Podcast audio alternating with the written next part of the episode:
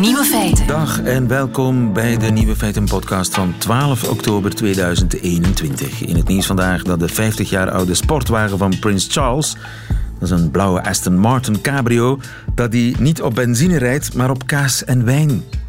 Dat heeft de prins gisteren zelf gezegd op de BBC-televisie aan Justin Rowlatt, de klimaatjournalist van de BBC.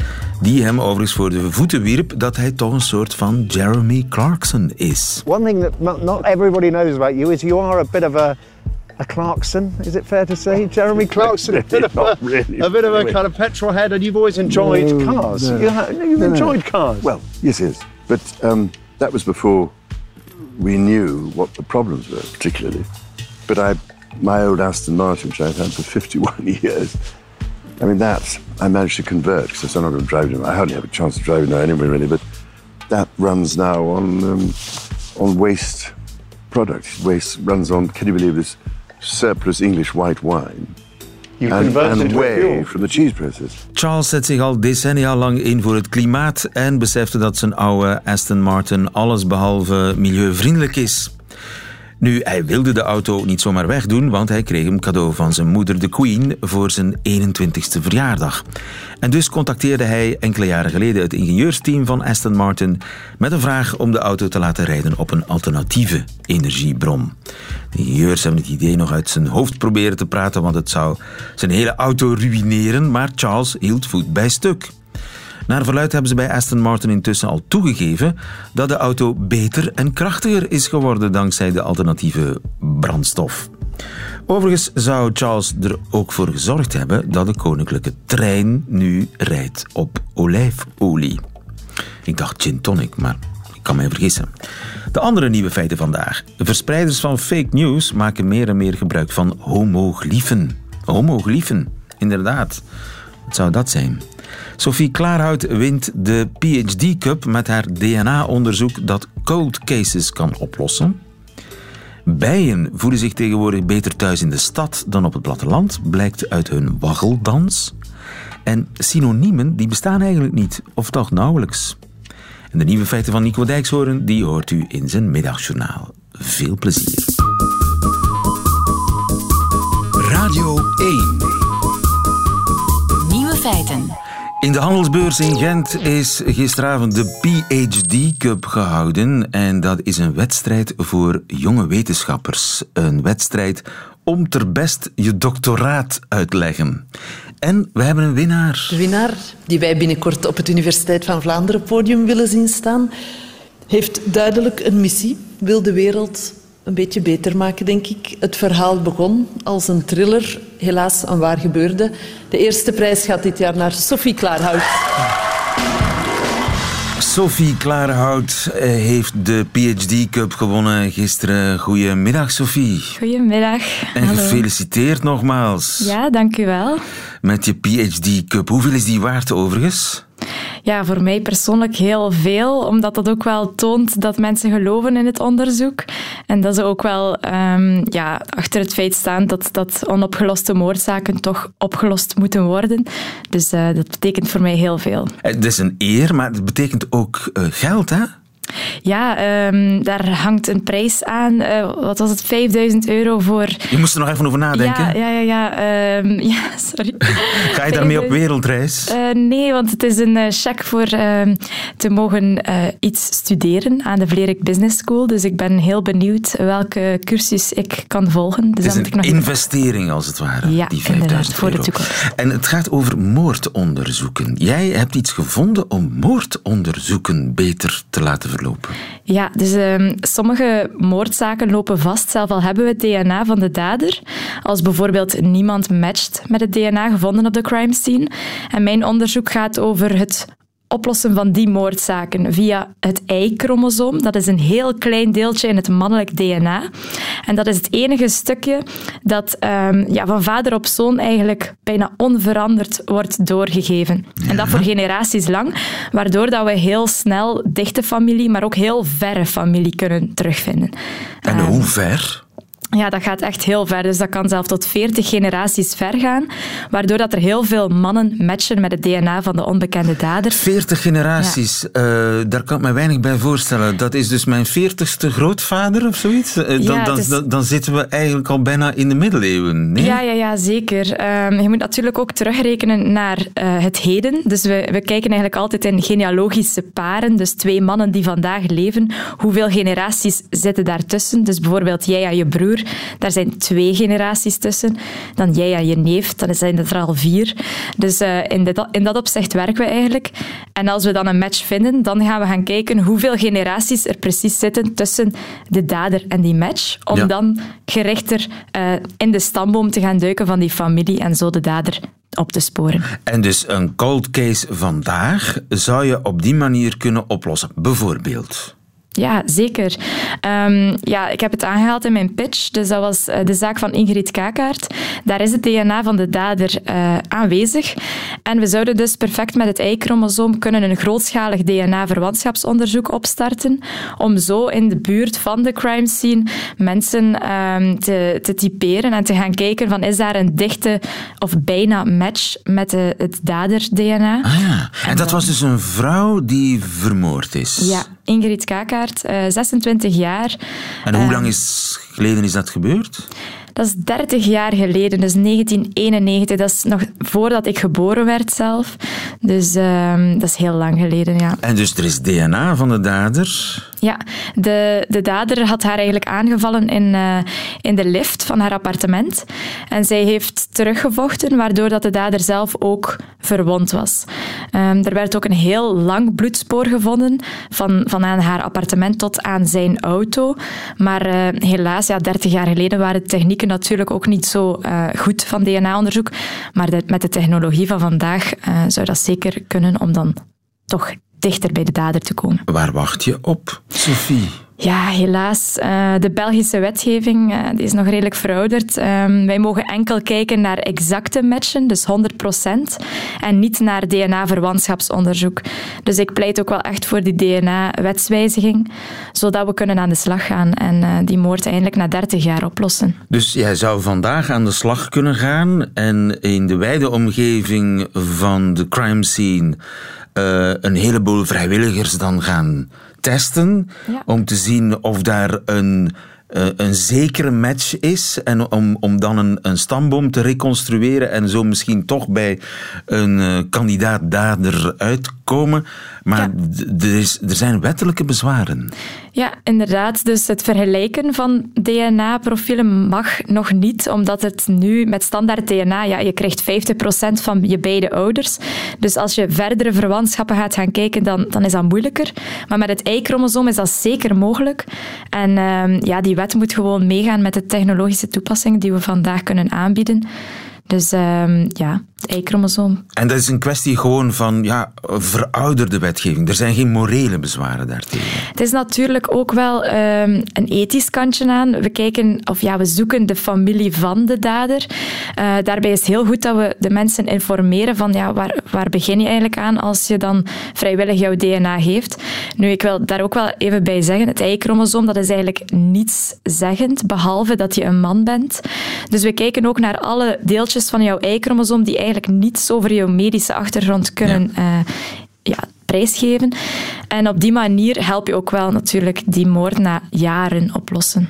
Eh, Tenzij het een vrouw is die het gedaan heeft. Ja, inderdaad. Dus, eh, het is zo dat 90% van de criminelen in België mannen zijn. Ehm, en we weten ook bij de zaak van Ingrid Kakart dat het gaat om een man. Ah, dat weten we ja, zeker. Dat weten we zeker, ja. Oké. Dus Sophie, ik wens je veel werklust nog, want je gaat die prijs, die 5000 euro, gebruiken om eh, te investeren in, in je wetenschappelijke werk. Ja, zeker. Ja. En ik hoop dat, eh, dat, je ooit, dat het ooit echt vruchten zal afwerpen. En wie weet dat er toch nog een, een ja, ontknoping komt. Ah, dat zou in, echt super zijn. meer ja. in, in die ene cold case die jij bestudeerd hebt. En eh, in alle mogelijke andere cold cases. Sophie Zeker. Klaarhout, dankjewel. Dank je Goedemiddag. wel.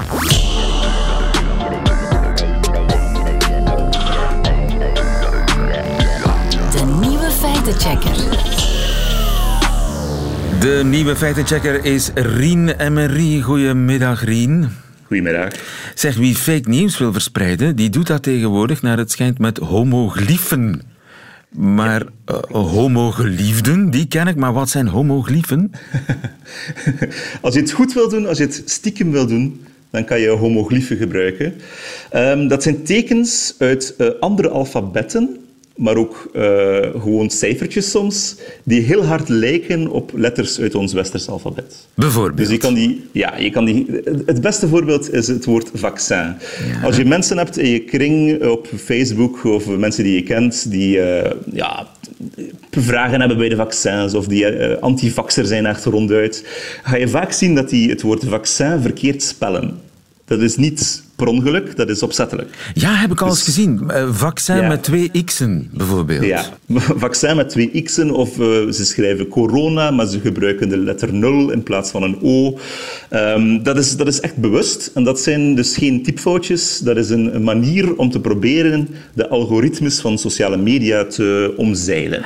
Ah, want um, wij lezen dat als vaccin, maar die algoritmes niet. Nee, voilà. Dus zoals Facebook, Twitter, uh, YouTube, die proberen de laatste tijd uh, heel hard, uh, ze proberen, maar dat lukt niet altijd, ze proberen heel hard om te zorgen dat misleidende boodschappen over vaccins of, of over covid of gelijk wat, dat die niet op hun platformen zo hard verspreid raken. En ze doen dat natuurlijk niet met een leger mensen die ergens alles zitten lezen wat je online zet.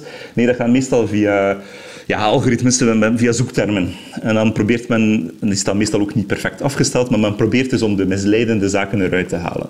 En je kan die natuurlijk proberen te misleiden door specifiek die zoektermen waarop men zou zoeken specifiek bewust verkeerd te spellen. Dus daarom zie je vaak die vaccins met twee x'en of zelfs met een apenstaartje uit een e-mailadres in plaats van de A. Of er zijn honderden mogelijkheden om ja, het woord ja, verkeerd ja, te Dus een, een I, dan kun je vervangen door een L. Een hoofdletter I lijkt op een kleine letter L. Ja, of omgekeerd, ja. Of omgekeerd. Als je, als je, ja, voilà. Dus dat gebeurt heel vaak. Um, zo'n vermommingen van zo'n woorden... Um, er zijn heel simpele manieren, inderdaad, zoals je zegt, die hoofdletter I lijkt op een L. Maar man kan ook wel redelijk, verder in gaan. Um, er zijn mensen die een volledig alfabet hebben opgesteld, dat, dat dan bestaat uit tekens uit het Cyrillische alfabet, uit, uit het Vietnamees, uit het Thais. Allemaal tekens die toevallig lijken op letters uit uh, ons westerse Latijnse alfabet. En daarmee kan je een volledig, uh, een volledig alfabet samenstellen en kan je dus volledige boodschappen schrijven op Facebook die voor iedereen die niet de lettertjes op zijn scherm ziet, volledige onzin zijn, want het gaat zelfs om letters uit andere alfabetten. Uh, maar wij kunnen het perfect lezen. En zo kan je dus boodschappen beginnen verspreiden die niet detecteerbaar zijn door uh, de censuuralgoritmes uh, van Facebook en, en, en, YouTube bijvoorbeeld. En de computer is niet slim genoeg om dat alternatieve alfabet bestaande uit Griekse, Thaise, Vietnamese, Cyrillische lettertekens, om dat alfabet te leren. Ze kunnen het, het, het, er zijn gewoon te veel mogelijkheden en permutaties om dat te leren. Het is ook zo gemakkelijk geworden. Er zijn zelfs um, tools op internet waar je dus een tekstje kan typen zoals dat je het wil typen in het Nederlands of in het Engels. Er is een app en, voor. Uh, er is een app voor en je kan het gewoon automatisch laten omzetten naar een, naar een leesbare tekst in homoglyphen die ja, niet, niet leesbaar is voor, ja. Uh, de men, voor Mark Zuckerberg in, uh, in Californië. En de omgekeerde dus app is, die bestaat nog niet. De omgekeerde app bestaat, bestaat nog niet. Nee, ja, dat is het probleem voor Facebook. Zeg, maar waarom gaan mensen zo ver? Waarom doen mensen dat toch? Is daar geld mee te verdienen? Er is geld mee te verdienen. Dus het is niet altijd gewoon de bedoeling om misleidende dingen te verspreiden. Dat is niet zozeer de hoofdmotivatie vaak. Uh, je kan ook geld verdienen daarmee door ja, een publiek op te bouwen. Je maakt zo'n Facebookgroep, je deelt erin allerlei sensationele dingen die niet kloppen, maar die, uh, die je wel wil delen, waardoor je kliks krijgt, uh, clickbait-titels. er is van alles gevonden in een bepaald vaccin, klik hier. En dan leid je mensen af naar je website, je eigen website, en daar kan je natuurlijk ja, geld binnenkrijgen voor alle advertenties die je erop hebt. Ja. Uh, kan je per klik op een advertentie geld krijgen. Um, kan je ook een, ja, een publiek opbouwen in zo'n groep. En kan je die groep zelfs dan later te koop stellen voor de meest biedende. Kijk, ja. Je zegt van, kijk, ik heb hier een groep verzameld waar 50.000 Amerikanen in zitten die allemaal geloven dat vaccins slecht zijn. En die kan je te koop aanzetten op, eh, op het dark web hè, of gelijkwaar. En iemand kan die kopen van jou dan. Ik zit te denken, die homoglyphen die kunnen natuurlijk ook gebruikt worden door fishers. Van die mensen die phishing mails maken. Wel, dat, dat, doen ze ook en dat is ook al veel langer eigenlijk in gebruik. Uh, het gebruik daar om, om zo, ja, de, de censuur op sociale media te, te, te, te, te omzeilen is recenter. Visjes doen al veel langer. Dus uh, bijvoorbeeld in het Turks heb je een lettertje i waar geen puntje op staat. En dan, in het verleden had je dan mensen die de, de Citibank-website uh, nabouwden, en maar in het, de, de, URL maakten ze de Turkse letter i in plaats van de i's van Citibank. Ja. En ja, de mensen ze zeggen altijd van je moet heel hard opletten om te kijken naar ja, op welke links je klikt die je zomaar krijgt doorgestuurd via e-mail en via sms. Ja, ik check dan altijd het e-mailadres. Als dat e-mailadres totaal niet overeenstemt met het bedrijf dat zogezegd die mail stuurt, dan weet ik zeker dit is een phishing mail. Maar ja, als dat e-mailadres al eigenlijk vol van die homoglyphen zit en, en het lijkt van, ik zeg maar zoiets, IKEA te komen, ja. maar het is, helemaal niet IKEA, het is Ikea. Het is moeilijker om te zien. Maar eh, dat, daarvoor zijn er wel... Allee, de meeste e-mail-clients en de meeste internetbrowsers waarmee je surft op het internet, die waarschuwen wel tegenwoordig. En het is ook... De meeste mensen... Allee, de meeste registratiekantoren voor e-mailadressen hebben ook wel gezorgd dat je niet meer dat kan doen. Maar het is, ja, een paar jaar geleden was het nog de Wild West. En was het veel simpeler om uh, ja, volledige bankwebsites na te bouwen met een ander tekentje in de, in de, in de naam van de bank, uh, waardoor het moeilijker op te merken was uh, of het fake was of niet. Ja. En nu wordt het dus, ja, dat systeem wordt dus nu overgenomen door mensen die eigenlijk willen ja, voornamelijk uh, uh, ofwel misleiden, ofwel met misleidende titels mensen lokken en op die manier geld verdienen. ja, homoglyphen. Ik ken het woord niet, maar ik ben gewaarschuwd. Dankjewel, Rine en Marie. Goedemiddag. Oké, okay. bye. Nieuwe feiten. Radio 1. Bijen hebben het tegenwoordig makkelijker in de stad dan op de boeren buiten, blijkt uit hun waggeldans. Ellen Daneels, goedemiddag. Goedemiddag. Je bent, je bent bijenkundige en het onderzoek waarvan sprake is gebeurd in Londen en omgeving. Ja, klopt. Uh, op basis dus van hun uh, waggeldans worden conclusies getrokken over hun welzijn. Uh, je moet mij eerst even bijpraten over die waggeldans. Bijen kunnen ja. dus dansen. Ja, klopt. Bijen gaan met elkaar gaan communiceren. Hè. Uh, en dat doen ze op verschillende manieren. Ze gaan hun antennen vooral gebruiken en ze gaan pheromonen verspreiden. Maar ze gaan dat ook doen door, met, door te gaan dansen. Ja, klopt. Dus en... ze gaan een dansje gaan uitvoeren waarbij ze eigenlijk gaan aangeven waar een bepaalde drachtplant zich bevindt in de omgeving van hun kast. Een drachtplant, dat is een plant ja. waar heel veel nectar in zit en ander lekkers. Ja, nectar en stuifmeel. Hè. Ja. Ja, En dus wanneer dansen ze dan? Uh, zij gaan dat doen als zij een goede uh, plant hebben gevonden in de omgeving. En op het moment dat zij terugkeren, dus ze komen terug in de kast. Uh, en dan hebben ze. Moet u nu, moet u nu al weten, ik heb daar een plant gevonden, zeg? Ja, Zoiets. klopt. Inderdaad, op die manier. En ze kunnen het moeilijk doen door, door signalen aan elkaar te geven, door met handgebaren enzovoort. Dus ze gaan het doen door met hun achterlijf te gaan dansen. Dus ze gaan gaan dat is een vogeltjesdans eigenlijk. Dat, dat, dat, ja, het lijkt er een beetje ja. op. Ja, inderdaad. Ze gaan met een achterlijf eigenlijk heen en weer gaan schudden. En ze gaan een achtvormig signaal eigenlijk gaan geven, waarbij ze dus in, in cirkeltjes ronddansen. En dan in het middelste stukje gaan ze eigenlijk met hun achterlijf gaan kwispelen. Wacht, de Fransen zeggen wel eens, elle fait des huit avec ses cuisses. Dat, dat, dus dat, uh, over bepaalde vrouwen. Ja, ja, sorry, ik wil niemand beledigen. Maar dat wordt, heb ik wel eens horen zeggen. Dus, dus ja. die ja. acht die wordt gevormd door het achterlijfje of door het hele lijf die, dus die acht in de lucht gaan... danst? Nee, ze gaan stappen in een... Dus ze gaan eigenlijk op, op de wasraad gaan stappen in een achtvorm. En eigenlijk in het stukje waarbij dat ze... Ja, dat is, het is een, een, symbool die ze maken. Hè. Dus ze gaan eigenlijk uh, ene keer naar de linkerkant en dan keren ze terug. En dan gaan ze weer het kwispeldansje doen en dan gaan ze naar de rechterkant en zo keren ze terug. En zo maken ze telkens in het middelste stukje een, een kwispeldansje. Ja. En... en het is heel specifiek de lengte en eigenlijk de afstand waarmee dat zij die kwispeldans doen, die aangeeft waar dat de bloem zich bevindt. Ja, dus de, het aantal kwispels bepaalt de afstand. Ja, wat is eigenlijk vooral ook de lengte van eigenlijk het kwispelen. Dus zij gaan dat voor een, een bepaalde, ja, een, een, aantal seconden gaan zij dat gaan doen. En dan eigenlijk die afstand, dus eigenlijk de tijd waarover zij daarover doen, die geeft dan weer hoe ver de bloem zich bevindt ten opzichte van de kast. En, en het is niet alleen dat hoor, het is nog complexer dan ah dat. want... ze gaan eigenlijk niet alleen de lengte, maar eigenlijk de hoek waarvan zij eigenlijk op de raad gaan dansen, geeft de richting van de zon weer. Dus zij gaan eigenlijk gaan aangeven, als zij recht naar boven dansen, dan bevindt de bloem zich in de richting van de zon. Als ze dat op een hoek van bijvoorbeeld 45 graden ten opzichte van de zon doen, dan gaan ze eigenlijk 45 graden naar rechts of naar links gaan dansen. Wauw. Dus het is vrij complex, hè? Ja, ja klopt. En uh, hebben ze dat op school geleerd? Ik bedoel, is dat een afspraak onder bijen? Uh, ja. Wat een mysterie. Is dat, dat overal is, ja, ter wereld? De, de, dat is overal dezelfde Nee, dat is, dat is eigenlijk nog het, het extra bizarre daaraan. Um, je hebt eigenlijk onder verschillende honingbijsoorten. Dus wij hebben bij ons in, in België hebben vooral de Apis mellifera. Um, maar je hebt bijvoorbeeld een Aziatische bij, een honingbij, uh, de Serrana.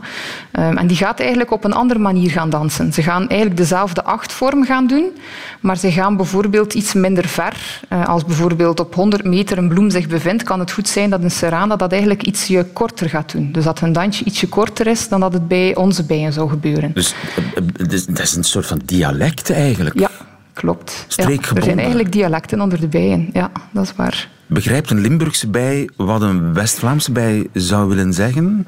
Ja, dat is, dat is misschien wel een leuke vergelijking. Hè. Um, nu, het is sowieso al bewezen dat het onder soorten verschilt. Dus je hebt dialecten onder verschillende bijensoorten, dus honingbijsoorten. Um, zo gaat bijvoorbeeld de Duitse bij, dat is dan vooral de de carnica bij, die gaat dan verschillend zijn dan bijvoorbeeld de ligustica die in Italië zit. Of dat het verschil zich zo lokaal uh, gaat, gaat, manifesteren, dat is nog niet helemaal duidelijk. Uh, maar het kan goed zijn dat onze Limburgse bijen bijvoorbeeld een ander dansje gaan doen dan onze West-Vlaamse bijen. Dat kan inderdaad wel zijn. Alright. Maar dus uit die dans, die bestudeerd is in uh, Londen, hè, bij kwekers mm -hmm. of bij kundigen, ik weet precies wat die dans wil zeggen, wat die achtjes ja. met hun achterlijf wil zeggen en zo. Hebben ze afgeleid dat uh, bijen in de stad het ja, makkelijker hebben dan in de, in de landelijke omgeving? Dan in, ja, inderdaad. En dat is eigenlijk wel een beetje wat we al verwachten. Hè. Dus de studie is op zich niet zo verrassend. Um, we weten dat een stadsomgeving voor bijen eigenlijk vrij goed is. Hè. Um, we, we, merken ook dat er veel imkers hun bijenvolken gaan plaatsen in de stadsomgeving. Er wordt ook mooi honing geoogst vanuit de stadsomgeving. En zijn dat dan die, die, vele stadstuintjes en de parken? Ja, dat klopt, zijn inderdaad. Ja. voedselbronnen? Ja. En die dans... Het is een heel diverse voedselbron. Hè. Dus eigenlijk in steden ga je heel veel verschillende kleine tuintjes met een grote variatie aan planten gaan terugvinden.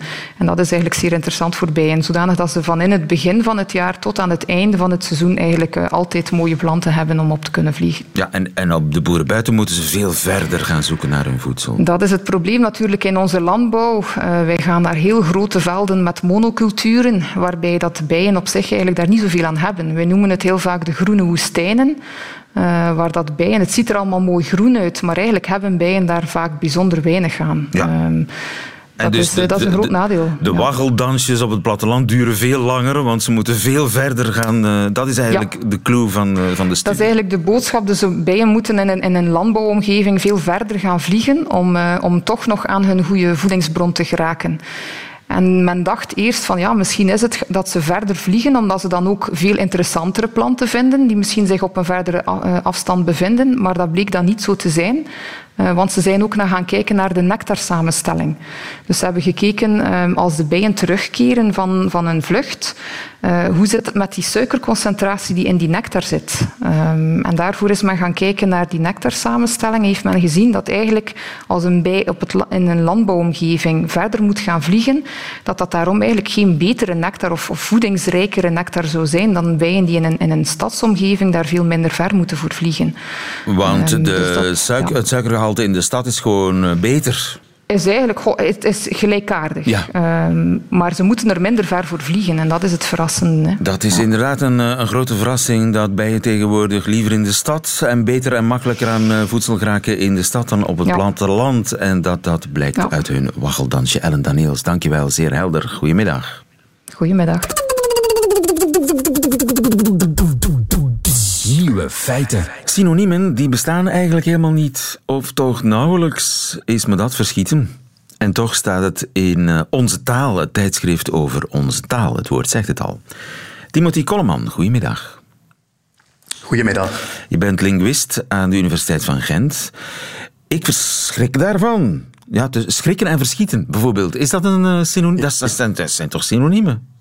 Ja, we hebben op de, op de middelbare school natuurlijk allemaal geleerd dat er, uh, dat er synoniemen bestaan. En uh, er zijn heel veel woorden die een, een duidelijke betekenisverwantschap vertonen. Dus die heel sterk op elkaar lijken qua betekenis. Maar om, om van echte synonymie in de strikte zin des woords te spreken, moet er eigenlijk volledige betekenisgelijkheid zijn. Het, het moet exact dezelfde betekenis zijn. En eh, er is een nuanceverschil tussen verschieten en schrikken. Uh, bij verschieten en schrikken, denk ik, is het veel eer een, uh, een regionaal verschil. Dus dat, dat heb je natuurlijk ook. Ja. Um, en dan gebruik ik in dit geval wel, verschieten dan heb je wel om, om het een beetje ja, informeler te laten klinken. Dat kun je doen. Als, ja. als Vlaamse taalgebruiker kun je daar in sommige situaties gebruik van maken. Dat geeft dan een wat andere toets aan wat je, ja. aan wat je zegt. Eh, bijvoorbeeld? Zo hebben heel veel van die, van die woorden waarvan je op het eerste gezicht zou zeggen dat zijn synoniemen, um, hebben die in de praktijk toch een net iets andere uh, gebruikswaarde en of een net iets andere gevoelswaarde, waardoor je ze toch niet zomaar in, in om het even welke situatie um, door elkaar zou kunnen vervangen. Bijvoorbeeld, wat is het verschil tussen een prostituee en een sekswerker? Ja, dat is een mooie. Dat is een mooie. Ik, ik zou daar uh, zelfs nog een, een, derde term aan kunnen toevoegen. Hoer. Ja? Uh, hoer, prostituee, sekswerker. Dat zijn benamingen voor grosso modo hetzelfde begrip, maar die verschillen heel sterk in de, in de stilistische waarde en in de gevoelens die ze, die ze oproepen. Hoer is een onverbloemd en, en duidelijk negatief geladen woord. Uh, prostituee is een neutrale term die je ook in de, in de beschaafde conversatie uh, veilig kunt gebruiken. En sekswerker, dat is een typisch uh, vrij recent eufemisme, uh, dat dan weer sterk de gedachte oproept aan ja, de seksindustrie als een branche zoals elke andere, waarbinnen ook allerlei mensen op allerlei verschillende manieren hun brood proberen te verdienen. En zo ja. heb je dus positief voor hetzelfde eigenlijk. begrip. Ja, ja, negatief geladen, neutraal, um, een beetje verbloemend, zoals, uh, zoals sekswerker ja. uh, enzovoort. En er is een verschil tussen een auteur en een schrijver. Ook daar is, als je naar de details van het gebruik kijkt, een verschil. Er zijn heel veel contexten waarin je die woorden wel kunt inwisselen.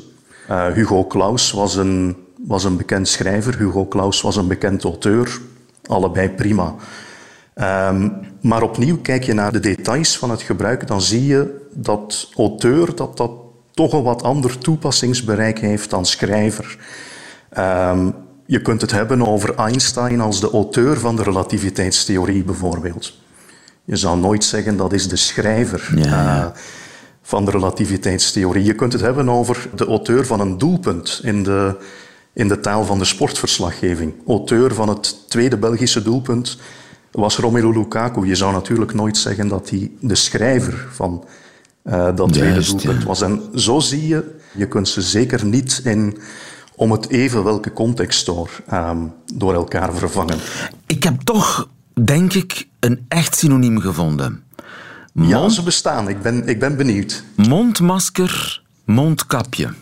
Dat is er inderdaad een. Dat is, um, het is vaak zo als er een nieuw concept geïntroduceerd wordt waarvoor dan een naam moet worden bedacht, dan heb je zeker in het begin vaak de situatie waarin er twee of meer verschillende benamingen voor dat nieuwe concept uh, circuleren, zonder dat daar een heel duidelijk verschil tussen is. Ah ja, dat is echt voor nieuwe woorden is dat typisch. Ja, ja, mondkapjes bestaan natuurlijk al langer, maar het is maar ja, het laatste anderhalf jaar of zo dat we er met z'n allen voortdurend over aan het praten zijn.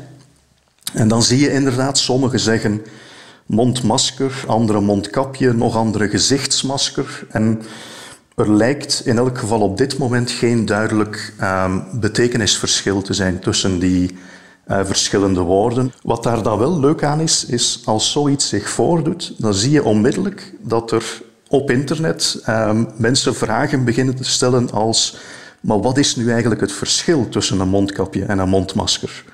Of wat moet het nu zijn, mondkapje of mondmasker? Dus je ziet in die vrij zeldzame situaties waarin er dan toch um, sprake lijkt te zijn van echte synonymie, ja, dan gaan mensen automatisch toch op zoek naar een bepaald verschil daartussen, alsof die, die echte synonymie niet zou, niet zou mogen bestaan. Ja. En eigenlijk is dat, uh, want echte synonymie is een beetje zinloos. Hè? Waarom zou je twee woorden voor exact hetzelfde nodig hebben? Ja, zo, zo kun je het bekijken. Um, zelfs als die situatie zich voordoet, dan zien we toch vaak dat er op termijn betekenisverschillen ontstaan. Dus als die uh, synoniemen dan maar lang genoeg naast elkaar uh, blijven bestaan, dan krijg je vaak een, een neiging tot, uh, we noemen dat dan specialiseren. Dus dat, okay. dus dat een van die woorden een wat andere betekenis krijgt dan, dan het andere. Ik ben benieuwd of dat gaat gebeuren, of er ooit een verschil zal ontstaan tussen een mondkapje en een mondmasker. In dat geval kom ik bij u terug, Timothy Kolleman. Dankjewel. Goedemiddag. En dan geef ik daar graag wat uitleg over. Tot de volgende. Dag. Radio 1. Nieuwe feiten. En dat waren ze, de nieuwe feiten van 12 oktober 2021. Nico Dijkshoorn nu in zijn middagjournaal. Nieuwe feiten. Middagjournaal. Beste luisteraars. Gisteren vertelde ik u over kunstenaars die naast hun eigen werk gaan staan en dan uitleggen wat het betekent. Vandaag wil ik u vertellen over een hele andere groep museumbezoekers. Mensen die ook vlak naast je gaan staan, maar die hardop vertellen wat ze zien, zodat je zelf niet meer lekker kunt kijken. Ik was naar een tentoonstelling van Klaas Gubbels, die zijn hele leven voornamelijk theepotten en koffiepotten heeft geschilderd. Prachtig werk is het. Er kwamen een man en een vrouw vlak naast mij staan en meteen begon de vrouw te praten. Ze zei: Ach, kijk nou. Kijk nou toch eens, opa's koffiepot. Ik zie hem nog zo lopen, die oude gek, half naakt door het huis. Met precies zo'n koffiepot in zijn hand. Op het laatst, toen hij niet meer kon lopen, piste hij ook in een pot. Opa een koffiepot. Kijk nou toch, ze waren onafscheidelijk. Kijk dan precies dezelfde pot, maar dan geschilderd. Wel een beetje een vlug-vlug werkje dit. Maar die koffiepot, die vind ik geweldig. Lieverd, maak jij eens een keer een foto dat ik met mijn hoofd naast die koffiepot ga hangen. Luisteraars, hier op de radio durf ik alles. Maar in het echt sla ik dat soort mensen dus niet op hun wang en zeg zwijg. Nee, ik luister en ondertussen kreun ik heel zachtjes. Ongeveer hetzelfde gebeurde toen ik heel lang geleden ooit een tentoonstelling van Riem Poortvliet bezocht. Nota bene in zijn eigen museum, het Riem Poortvliet Museum. Riem Poortvliet was een kunstenaar die bijna zijn hele leven lang kabouters schilderde. Hele boeken vol. Vaak zaten die kabouters op een hertje of ze waren naakt hout aan het sprokkelen. Ik stond voor het schilderij. Kabouter kijkt naar een stuk kaas. Er kwam een man naast me staan en hij vertelde mij ongevraagd wat hij allemaal voelde. Ach, ongelooflijk. Ongelooflijk toch, meneer, kijk dan die ogen alsof hij zo het doek uit kan wandelen. Kijk dan net echt. Het is net echt. Je staat gewoon te wachten tot hij gaat bewegen, die kabouter. Ongelooflijk. Kijk dan toch. Die puntmuts. Doodeng. Net echt. Luisteraars, ik zei niets. Ik had natuurlijk kunnen zeggen: Meneer, kabouters bestaan niet. En als ze bestaan, dan gaan ze niet naar een stuk kaars staan kijken. Het is verf, meneer achter het schilderij een muur. Het is juist niet echt. Dat is het leuke van schilderijen. Die kabouter staat voor eeuwig naar een stuk kaas te kijken. Maar luisteraars, u raadt het al. Ik zei helemaal niets. Ik wachtte 21 jaar en nu vertel ik het aan u. En morgen doe ik dat weer. Dan vertel ik u over Jan Fabre en zijn 64 druipende condooms.